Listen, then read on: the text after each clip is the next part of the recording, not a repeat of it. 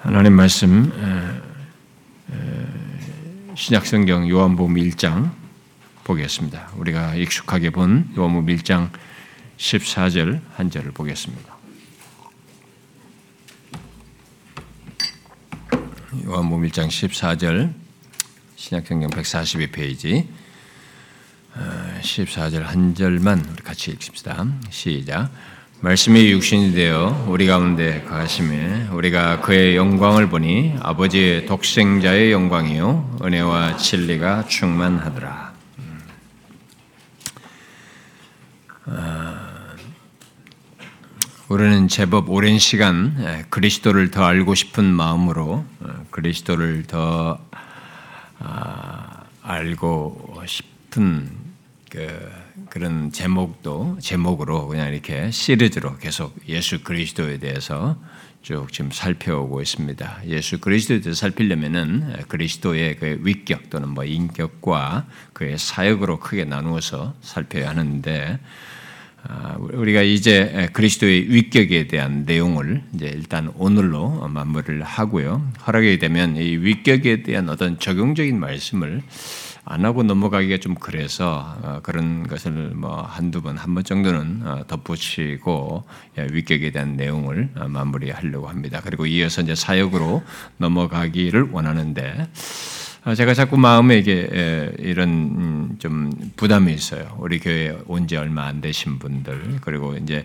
방문자들 이런 분들이 자꾸 이걸 되게 어려워하는 것이 있어서 이 틈에 제가 이게 길게 하는 거잖아요. 뭐 한 2년 3년 이렇게 길게 하는 것이기 때문에 그 이런 잠깐의 틈에 좀 어떤 것을 아, 전하고 가는 것은 어떨까라는 생각도 드는데 또 그래도 사실 또 뒤에 가면 똑같은 비슷한 일은 벌어질 것 같기도 하고 그래서 사실 살폈을 때 바로 연결해서 살피는 게 더 유익하긴 한데 그런 부담이 있습니다. 난 주께서 저에게 주시는 감동을 따라서 그렇게 할까 합니다. 자, 이제 우리가 그리스도의 육격과 관련해서 마지막으로 살필 내용은 하나님이 육신이 되심으로 어, 신성과 인성을 한 위격에 연합하여 가지셨을 때 그 위격 안에서 갖는 신비스러운 교통에 대한 것 중에서 우리가 다루지 않은 어, 세 번째 내용으로 말한 것이죠. 어, 은혜 또는 은사의 교통에 대한 것입니다. 아, 우리는 앞서서 한 위격에 연합된 신성과 인성이 그 연합된 위격 안에서 이렇게 아, 속성들의 두 본성의 신성과 인성 각각의 속성들의 들의 교통과 또한 중보자로서의 그 사역에서의 그 신성과 인성 각각이 각각의 어떤 그 의지와 활동들을 하게 된다는 것, 그런 사역의 교통이 있다는 것. 아, 아, 그렇지만 그 모든 것이 한 위격에 교통하면서 사역하는 것이다라고 하는 것을 앞서서 두 번 살펴봤습니다. 아, 그런데 이제 신성과 인성이 연합된 그리스도의 위격과 위격 안에서 갖는 이 신비스러운 교통 속에는 우리가 앞서서 말했던 것처럼 은혜 또는 은사의 교통으로 말하는 것이 있습니다. 과연 이 은혜 또는 은사의 교통이라고 하는 것은 무엇을 말할까?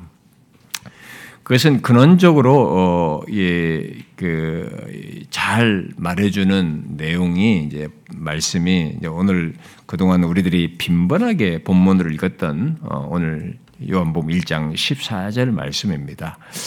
오늘 우리가 본문으로 읽은 이 말씀은 말씀이 육신이 되어 우리 가운데 거하셨다라고 말하고 있습니다. 여기 말씀으로 말하는 분은 1장 1절에서 말하듯이 곧 하나님이시다라고 말한 대로 하나님이십니다. 더 정확히 말하면 본문 이제 14절 하반절에서 말하는 대로 아버지의 독생자 곧 성자 하나님이신 거죠.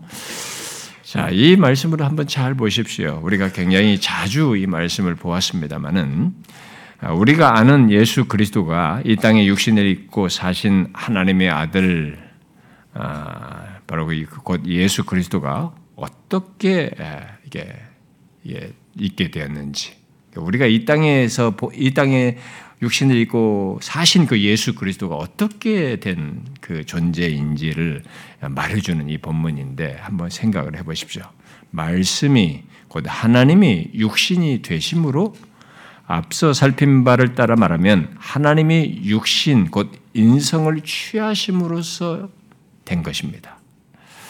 그리하여서 하나님이신 분, 곧 신성과 우리가 가진 우리 인간이 가진 영혼과 육체로 구성된 인성이 한 위격에 연합됐습니다. 두 위격을 가지고 있는 게 아니고 한 위격에 연합되어 있어요. 그리하여 신인이라는 존재가 되신 것입니다. 아, 우리가 이런 내용을 그저 그렇다라고 생각하고 어, 간단하게 생각할 사실이 아닌 것을 이미 여러분들은 앞서서 살폈습니다. 무한한 차이가 있는 실체잖아요. 신성과 인성은 무한한 차이입니다. 예. 그 무한한 차이를 갖는 이 신성과 인성이 한 위격에 연합되어서 함께 섞이지 않고 분리 분할되지도 않고 존재하여서 우리의 구원을 위한 아버지의 뜻을 이루시는 것을 예, 여러분들이 이거, 이, 이런 신비스러운 사실을 지금 말하고 있는 거거든요. 그런데 그것을 구체적으로 생각하게 되면 헤아리지 못할 신비가 그 속에 가득해 있는 겁니다. 우리가 지금 위격을 통해서 살폈듯이. 자, 음, 여러분들이 어, 만일 그 같은 신비스러운 존재가 되셔서 그런 자신 안에서 지금까지 설명한 이런 것들이 없, 없다면은 우리의 죄를 대신 지시고 구원할 수가 없는 것입니다. 어, 구원하는 중보자가 될 수가 없는 겁니다. 그래서 바울이 하나님과 사람 사이의 중보자도 한 분이시니 그 사람이신 예수 그리스도 이분이다 이렇게 말씀한 거죠. 그러므로 오늘 본문에서 말씀이 육신이 되어 우리 가운데 거하셨다는 것은 바로 그 사실이 마침내 역사 속에 있게 되었다라는 것을 말해주고 있습니다. 그런데 우리가 그 신비스러운 존재, 곧 신인이신 그리스도와 관련해서 생각할 사실은 말씀이 곧 하나님이 육신이 되신다는 사실 속에 있는 오늘 살필 것은 은혜의 교통에 그 신비스러운 존재에 맞물려서 은혜의 교통이 있다는 것입니다. 아, 어, 여러분 이제 생각해 보십시오. 음, 하나님이 에, 아, 비록 그 성령으로 잉태되어서 죄 없는 상태의 인성을 취하셨다 해도 하나님이 취하신 인성, 아, 그리하여서 자신의 한 위격의 신성과 인성이 연합 할 때, 연합하게 되었을 때, 그 신성과 비교 불가능한 수준의 인성을 한번 연관지어서 생각을 해보는 겁니다. 예? 한 위격에 연합된 신성과 진짜 도대체 비교 불가능한 인성을 한번 생각을 해보는 것이죠. 아, 신성의 속성과 인성의 속성을 우리가 앞에서 어, 언급을 했습니다. 아, 우리가 앞선 두 시간 동안에. 그 이미 거기서 보았다시피 이건 비교 불가능한 겁니다. 음. 그런데 신성과 아, 비교 불가능한 인성이 아, 신성과 함께 그리스도의 한 위격에 연합되어서 모든 일을 우리의 구원을 위한 일을 행하시는 거예요. 모든 일을 행하시는 겁니다. 어떻게 된 어떻게 된 인성인 것입니까? 여러분들이 이제 이, 이렇게 그렇게 된 인성을 한번 생각해 보는 겁니다. 인성은 어, 앞서서도 제가 얘기를 했다시피 피조성을 갖고 있잖아요. 응? 어, 제한성을 가지고 있잖아요. 의존성을 가지고 있어요. 무지하죠. 가변성적이단 말이죠. 그리고 육체성을 갖는 것입니다. 필멸하는 거죠. 아, 필멸성을 가지고 있습니다. 한마디로 유한한 것입니다. 그 유한한 인성이 자존하시고 영원하시고 불변하시고 전지전능하신 분, 그야말로 무한 불변하신 신성과 함께 한 위격에 연합되는 것을 한번 생각해 보라는 것입니다. 일단 인성이 신성과 연합되었다는 사실부터가 다른 무엇으로 설명하기가 어렵습니다. 우리가 생각을 안 해서 그렇지 이 사실 자체가 너무 이렇게 어떤 비교 대상이 없어요. 그 격차라든가 이런 것들을 어디다 견주어서 설명할 수 있는 비교 될 만한 것이 없습니다. 근데 우리는 그것을 어, 여기서 은혜로 또는 은사로 이제 이, 얘기를 하는 것입니다. 은사의 교통으로 소위 그리스도의 한 위격 안에 신성과 인성이 교통하는 그런 신성과 교통하는 인성이죠. 아, 그러니까 이것을 연합의 은혜라고 얘기를 합니다. 1차적으로. 그러니까 은혜로 또 은사로 밖에 설명할 수 없어서 연합의 은혜라고 얘기를 하는 것입니다. 그 엄청난 격차를 이런 그것이 한 윗격 안에 있어서 이렇게 교통하는 이런 것들을 설명할 때에 이 먼저 이 은혜의 교통을 얘기할 때 이 연합의 은혜라고 얘기를 하는 것입니다. 바로 그리스도의 한 윗격 안에 신성과 교통하는 인성. 아, 그런 면에서 타고난 재능에서 유일무이한 재능을 가진 인성이 되는 것입니다. 사도 요한은 본문에서 하나님이 육신이 되어 거하시게 된 것을 보면서 인성을 취하여 육신이 되신 분, 바로 아버지의 독생자에게서 영광을 보았다. 이렇게 말했어요. 그리고 은혜와 진리가 충만한 것을 보았다. 그랬습니다. 결국 하나님이 취하신 인성이 독생자의 영광에 포함되고 있어요. 은혜와 진리가 충만하게 되는 연합의 은혜가 있게 되었고 그 연합의 은혜로 인해서 그리스도의 인성이 신성과 교통하는 일이 있게 되어서 이런 설명을 하게 되는 거예요. 이렇게 보게 되는 것입니다. 신성만을 놓고 독생자의 영광이라고 말하는 것이 아닙니다. 지금 자기가 육신을 입고 오신 이분을 보고 독생자의 영광. 여기는 이 인성에 어떤 것이 있는 거예요. 이 인성이 연합의 은혜로 인해서 유일무이한 어떤 재능을 가진 우리가 설명하기 어려운 교통도 할 수 있는 그런 인성이 그 윗격에 연합돼서 그런 어, 교통을 할 수 있는 인성이 되신 겁니다. 아, 우리가 오늘 살피는 이 은혜 또는 은사들의 교통이란 바로 이런 지금 말한 이런 사실을 말하는 것입니다. 인성이 비교, 비교 불가능한 신성과 한 윗격에 연합되는 것에서도 연합의 은혜가 있었고, 어, 연합하여서 이 인성과 서로 교통하는 것에서 은혜와 은사의 교통이 있다는 것입니다. 네, 바로 그 놀라운 사실이 이 예수 그리스도의 신성과 인성이 연합된 한 윗격 안에 있다는 것이죠. 아, 우리는 하나님이 육신이 되신 것, 어, 신인으로 어, 사시며 행하시는 것을 아, 그저 하나님이 육신이 되셨대, 뭐 하나님이 인성을 취해서 신성 신인이 되셨대라고 이렇게 간단히 생각하고 넘어갈 수 없는 무한한 내용이 지금까지 앞에서 살펴다시피 또 지금의 내용에서 말하다시피 그런 내용이 있는 것입니다. 바로 하나님의 신성과 비교 불가능한 인성이 연합된 그 신비 속에 연합의 은혜와 그 은혜들의 교통이 있다는 것을 아, 말해주고 있는 것이. 그게 있다는 것을 우리가 알아야 되는 것이죠. 그 신비 속에서 그리스도는 우리를 구원을 위한 구속의 길을 가시는 겁니다. 이런 신비스러운 교통을 가진 채 우리의 구원을 위한 구속의 길을 가신 거예요. 하나님이 인성을 취하여 한 윗격의 신성과 인성의 연합됨으로 그리스도의 인성은 문배우 교수 말대로 그 고귀함과 가치와 능력에 있어서 헤아릴 수 없는 헤아릴 수 없이 높아졌은 거죠. 이 인성이 그 고귀함과 가치와 능력 안에서 헤아릴 수 없이 높아진 것입니다.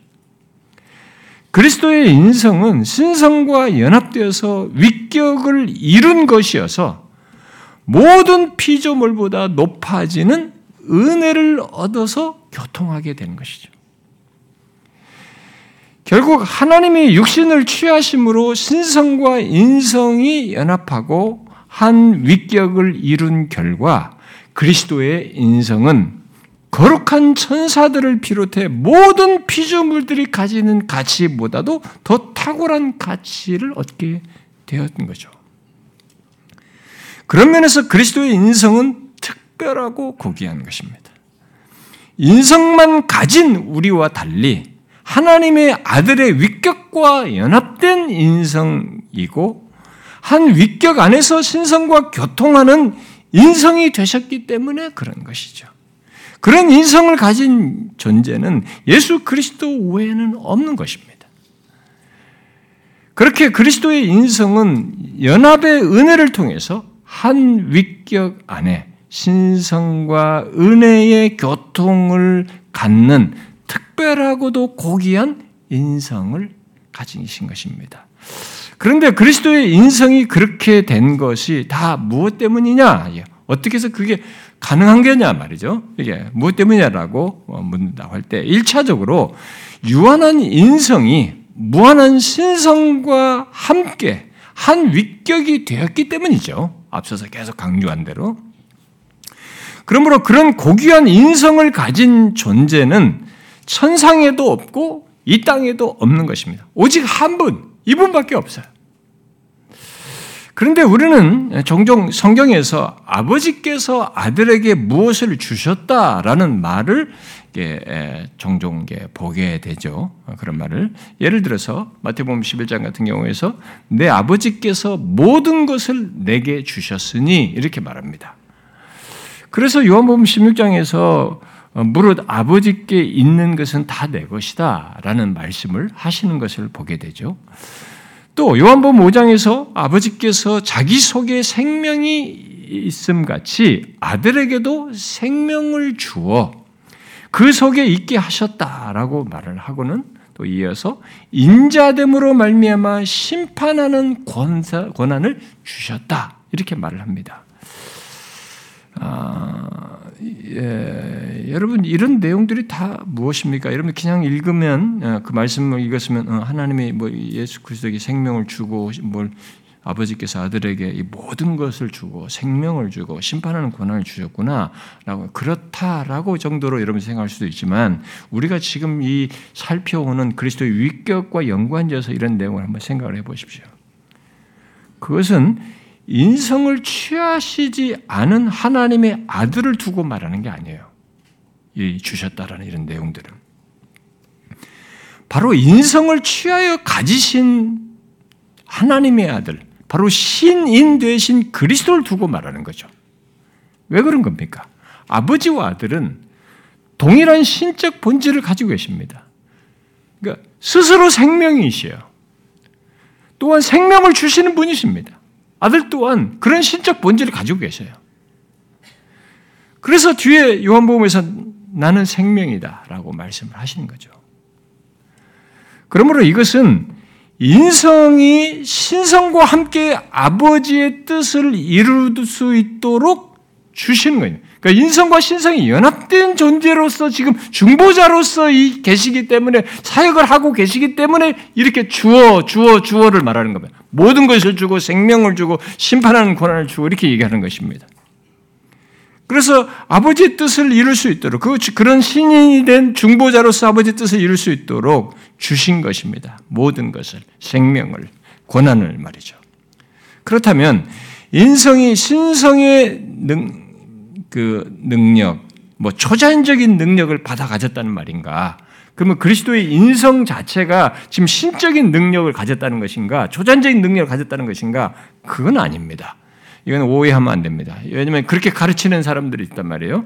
루터파나 로마 카톨릭이 그렇게 가르치는 겁니다. 이 사람들은 인성이 신성을 받아들여서 인성의 고유한 속성들이 신화됐다는 거예요. 신적으로 바뀌었다는 겁니다.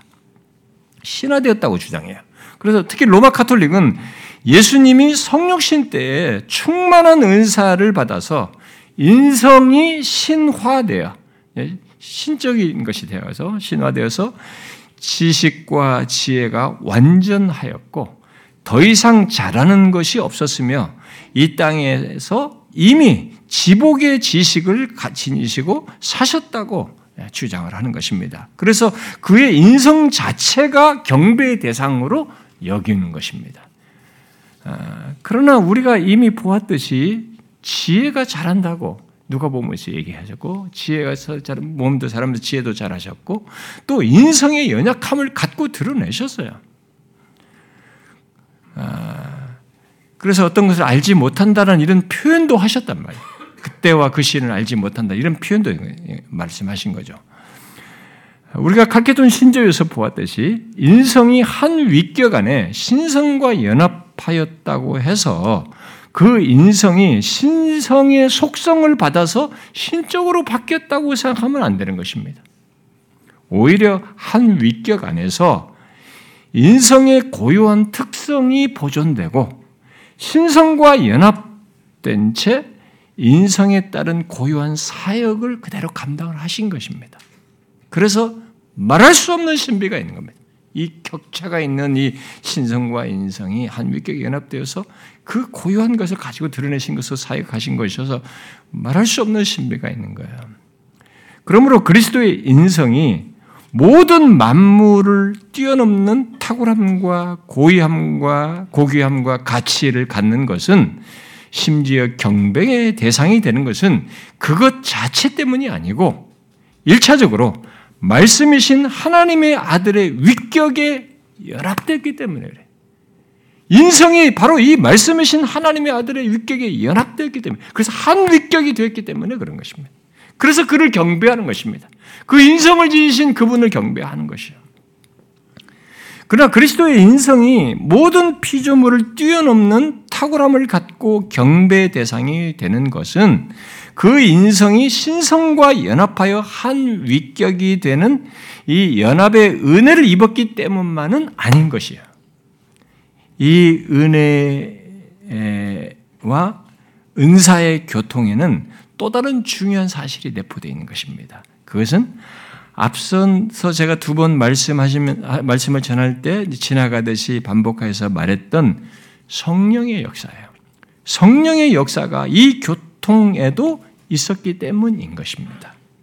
그야말로 그리스도의 위격에 연합한 인성이 성령을 충만히 받았기 때문이고 성령께서 그의 인성 안에서 역사하셨기 때문에 가능한 것입니다. 개혁주의 선배들은 이 은혜의 교통에서 어, 인성이 성령 인성의 그 성령이 충만하게 임하여서 어, 역사하심으로 있게 된 은혜를 성향적 은혜다라는 표현을 썼어요. 음? 뭐 어렵게 들려질 수 있으나 약간만 이해를 하면 됩니다. 우리는 한 위격이 신성과 연합한 인성인데 어, 이 성령에 의해서 이 같은 은혜의 역사가 있게 된 것은 그리스도의 전 삶에서 그리고 그야말로 자신을 낮추시는 사역의 모든 것에서 보게 됩니다. 이런 성령, 성령에 의해서 이렇게 주어졌다고 하는 성, 성향적 은혜라든가 이런 것들을 그의 전 삶에서 보게 돼요. 그런데 특히 우리를 대속하기 위한 여정 속에서 죄의 유혹을 받을 때 말이죠. 어, 받는 유혹과 그, 그런 것 속에서 갈등하시는 것, 그리고 극심한 고난 속에서 이 성령의 역사 속에서 그에게 있게 된 이 교통 속에서 있게 된 성향적 은혜를 우리는 더 두드러지게 보게 됩니다. 우리가 이미 앞에서 살폈듯이 그리스도의 인성은 죄를 지을 수 없는 모습을 보이셨어요. 이 땅에 계실 때.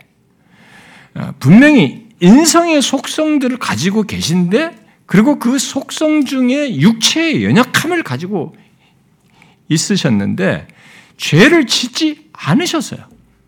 그리고 죄를 지을 수 없는 모습을 보이셨어요.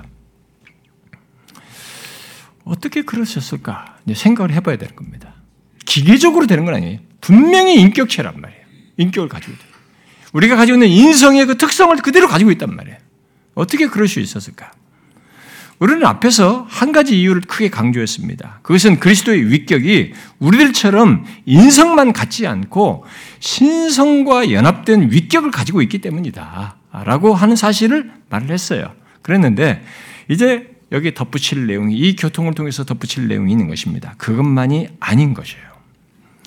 바로 성령께서 그의 인성 안에서 충만하여서 역사하심으로써 그래 하셨던 것입니다.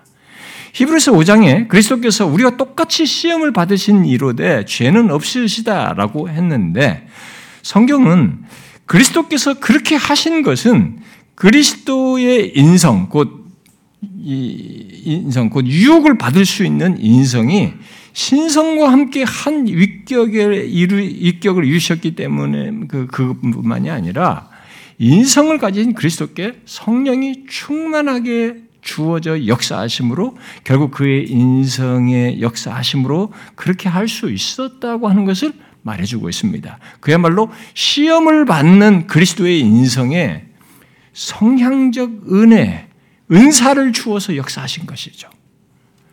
본성적으로 타락한 인간은 이 여러분들이 성향이라는 단어가 굉장히 생소할 수도 있습니다만은 인간에게는 모두 이 성향이라 있습니다. 뭐 경량성 이런 말로도 번역도 하기도 합니다.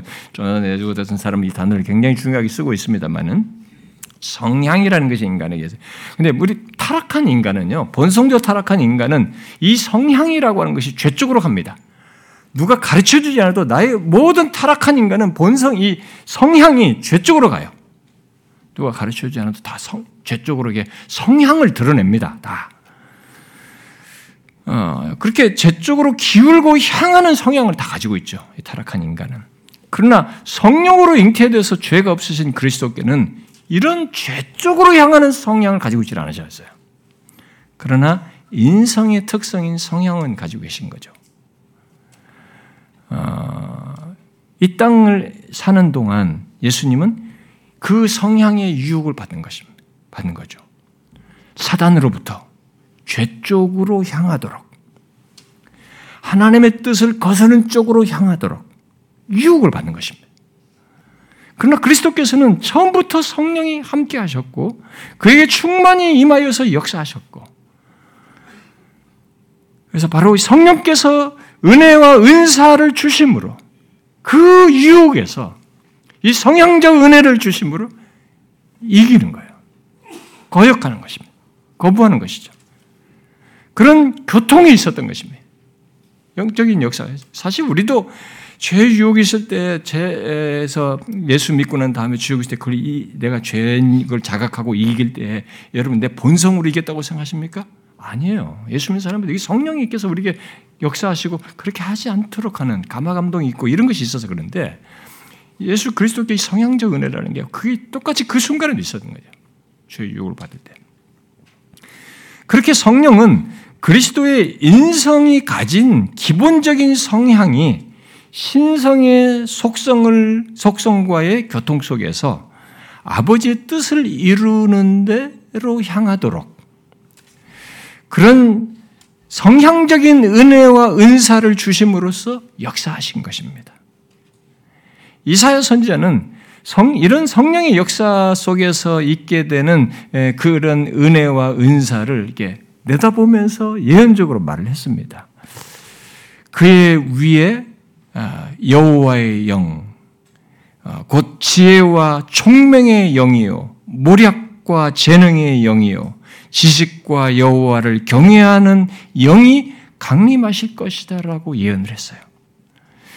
인성을 충만히 취, 아, 인성을 취하여 가지신 하나님의 아들께는 실제로 그리스도께서는 아이에서부터 자라나는 이 과정에서부터 그리고 실제로 공적인 사역을 하는 가운데서 인성의 연약함을 시험하는 모든 시험들과 그 어떤 상황들 속에서 성령이 함께 하셔요.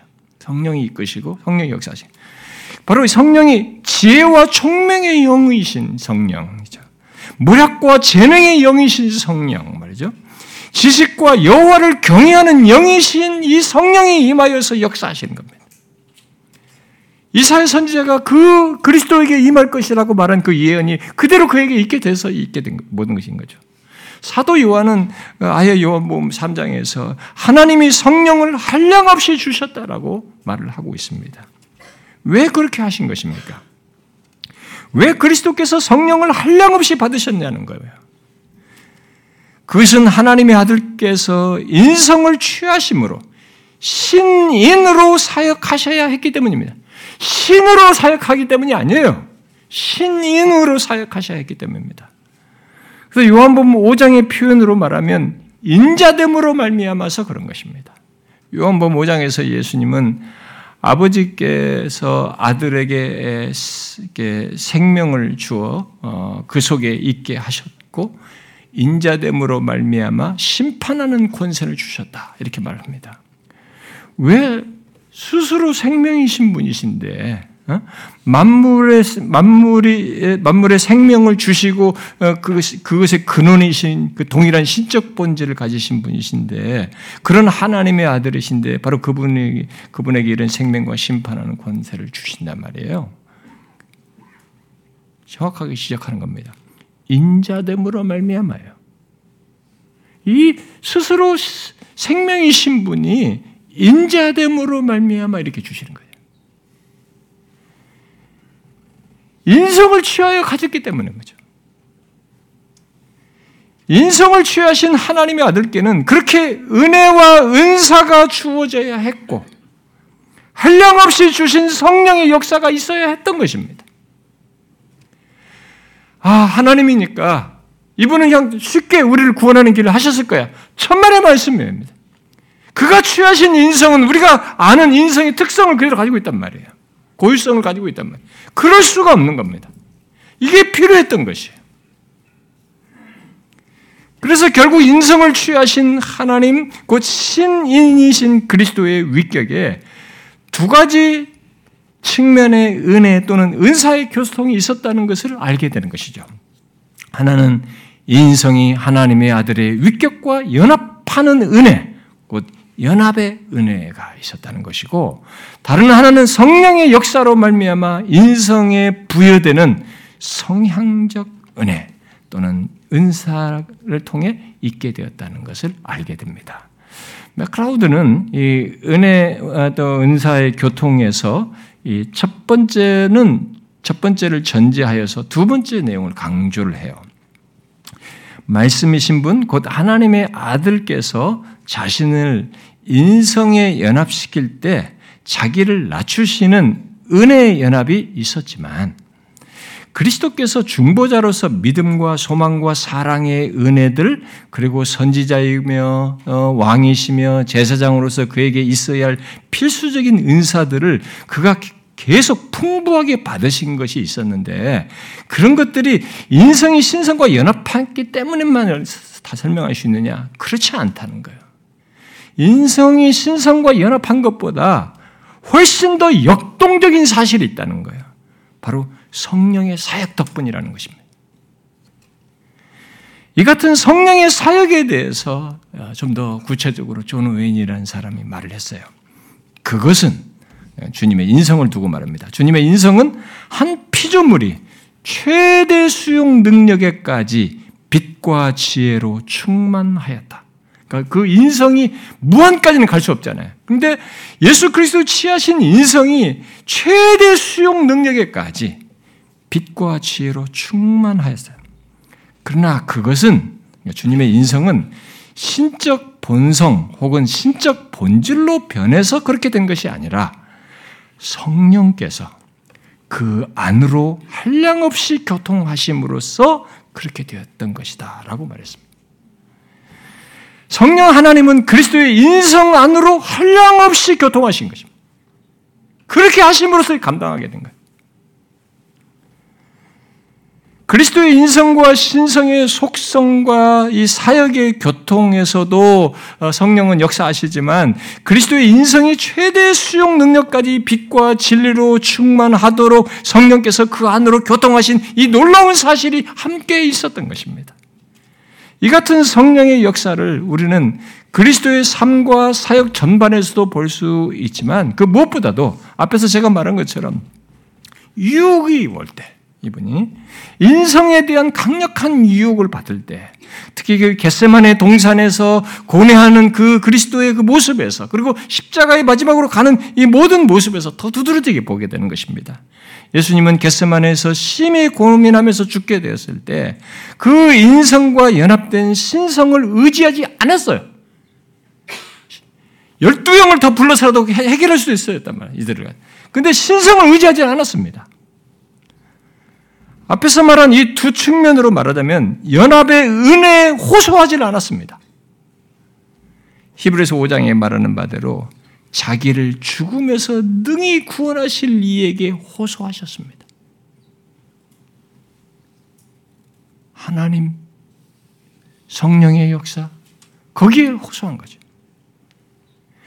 그래서 이렇게 됐, 어떻게 됐습니까? 히브리서 9장이 대답을 해주는 겁니다. 영원하신 성령으로 말미암아 흠없는 자기를 하나님께 드리셨다. 아 놀라운 사실이에요. 그 힘든 유혹의 시계를 다 흠없이 다 통과해서 자기가 흠없는 제물로서 자기를 하나님께 드릴 수 있었던 게 누구냐 이게 영원하신 성령으로 말미암아 그렇게 하셨다라고 말하고 있는 것입니다. 그러므로 우리는 그리스도의 삶과 사역 속에서 그가 우리와 같은 인성을 지니셨음에도 죄를 짓지 않고 더 나아가서 도덕적으로 영적으로 탁월하심을 가질 수 있었던 것을 보는데 그것은 그의 인성이 신성과 함께 그리스도의 한 위격에 연합되어 있기 때문이기도 하지만 그리스도의 마음에 거하심에 역사하시는 성령 하나님의 역사와 교통 때문이라고 하는 것을 우리가 알아야 되는 거예요. 그 기이하고도 놀라운 사실 속에서 우리의 구원을 이루는 일이 진행됐던 것입니다. 하나님께서 한량없이 주신 성령께서 인성을 지니신 그리스도 안에서 죄의 유혹을 받고 겟세마네와 십자가로 나아가는 그분 안에서 역사하심으로 자신을 흠없이 하나님께 드릴 수 있도록 하신 것입니다. 그야말로 성령께서 연약함 가운데 유혹을 받고 씨름하는 그리스도의 인성이 계속 하나님의 뜻을 이루고자 하는 이 성향적 은혜와 은사를 갖춰 주어서 감당하도록 역사하신 것이죠. 그런 성령의 역사가 없다면 결국 은혜의 교통이 없었다면 비록 죄 없이 잉태되셨다 할지라도 그의 인성만으로는 그가 받은 이 죄의 유혹과 그 죄의 무게를 치고 감당해야 되는 이런 것을 감당하지 못했죠. 할 수 없었을 것입니다. 그 유혹과 고통을 이기지 못하죠. 인성 자체만으로 안 되는 것입니다. 특히 우리들의 죄를 대속하심으로써 받으셔야 했던 심판을 견뎌낼 수가 없죠. 결코 자기를 흠없이 하나님께 드릴 수가 없었던 것입니다. 그러나 그리스도께서는 극도의 고난을 겪어야 하는 순간에 신성을 통해서 그 상황을 쉽게 해결하지 않고 이 성령의 역사, 그분 안에서 역사하시는 그분을 따라서 그 역사를 따라서 그 은혜를 힘입어서 겪어야 할 모든 고난과 고통을 겪으신 겁니다. 지나셨어요. 흠없이. 결국 우리가 앞에서 살핀 이 두 번의 내용과 연결해서 이 지금 오늘 살핀 이 은혜의 교통을 본다고 하면은 이 모든 과정과 경험 속에는 신성과 인성의 속성들의 교통과 중보자로서의 사역의 교통과 그리고 성령의 역사 속에서 갖는 은혜의 교통이 함께 있어서 있게 된 것임을 알게 됩니다. 우리가 이 모든 내용을 이제 살피면서 지금까지 앞에서 두 번과 함께 오늘까지 내용까지 지금 이런 교통에 대한 내용을 살피면서 계속 되물어야 될 것이 있어요. 그것은 이런 신비한 사실들이 다 무엇인가, 무엇을 위한 것인가 하는 것이에요. 무엇을 위한 것입니까? 우리를 죄에서 구원하기 위한 아버지의 뜻을 끝까지 그 아버지의 뜻에 끝까지 순종하여 이루기 위함이고 결국 우리를 죄와 사망에서 구원하기 위함입니다. 우리가 그동안 이런 신비스러운 교통을 생각해 보지 않았겠지만 결국 이런 사실을 통해서 우리의 구원은 하나님의 육신을 취하심으로써 한 위격의 신성과 인성이 연합되어서 갖는 무한히 신비스러운 이런 교통 속에서 있게 된 구원이라고 하는 것을 말해주는 것입니다. 아니, 우리의 구원은 그렇게 신인이 되어 신성과 인성의 무한한 차이를 한 위격에 연합하여서 교통하시는 것 속에서만 가능했다라는 것을 알게 되는 것입니다. 그러므로 하나님의 육신이 되어 구원하신 사실과 함께 계시해 주신 이 많은 내용들을 통해서 우리들은 이 신비 속의 구원이라고 하는 것을 생각해야 돼요. 우리들의 구원을 생각할 때 이런 신비 속의 구원이라고 하는 것을 생각해야 되는 것입니다. 여러분, 우리를 구원하신 구주가 어떤 분이십니까? 그가 어떤 분으로서 우리를 위해서 구원에 필요한 모든 일을 행하셨고, 또 지금까지 살핀 이 그리스도의 위격과 연결해서 한번 생각해 보십시오.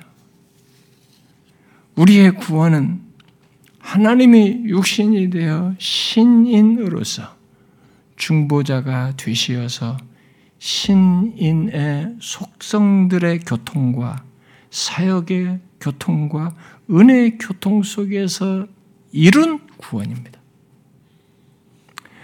우리들의 우리들이 너무 예수를 피상적으로 믿고 구원이라는 것을 성경에 대한 내용을 너무 단편적으로 단순한 사실로서만 알고 믿기 때문에 우리에게 하나님의 은혜, 그리스도의 대속, 그리스도로 인한 구원에 대한 이해의 깊이가 너무 얄팍해서 그분에 대한 태도도 얄팍해지는 겁니다. 이런 신비스럽고 놀라운 일이 그분이 진짜로 하나님이 그렇게 인성을 취하셔서 이런 놀라운 신비스러운 행동 속에서 역사 속에서 한 걸음 한 걸음 내리면서 순간순간의 고뇌와 갈등을 모든 걸 겪으면서 흠없이 자기를 들여서 이런 구원이라고 하는 이 실체를 이분의 존재와 맞물려서 생각을 해보면 그래서 이 모든 구원에 감추인 막강한 배우의 내용을 살피게 되면 우리는 구원도 가볍게 생각할 수도 없고 그렇게 하신 그분에 대한 이해가 그렇게 얄팍하게 가지고 그분을 대할 수도 없는 이런 신앙의 반응이 갖게 돼요.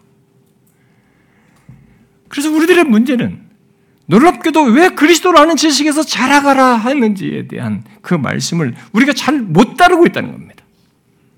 결국 어떤 단순 사실을 반복하는 거예요.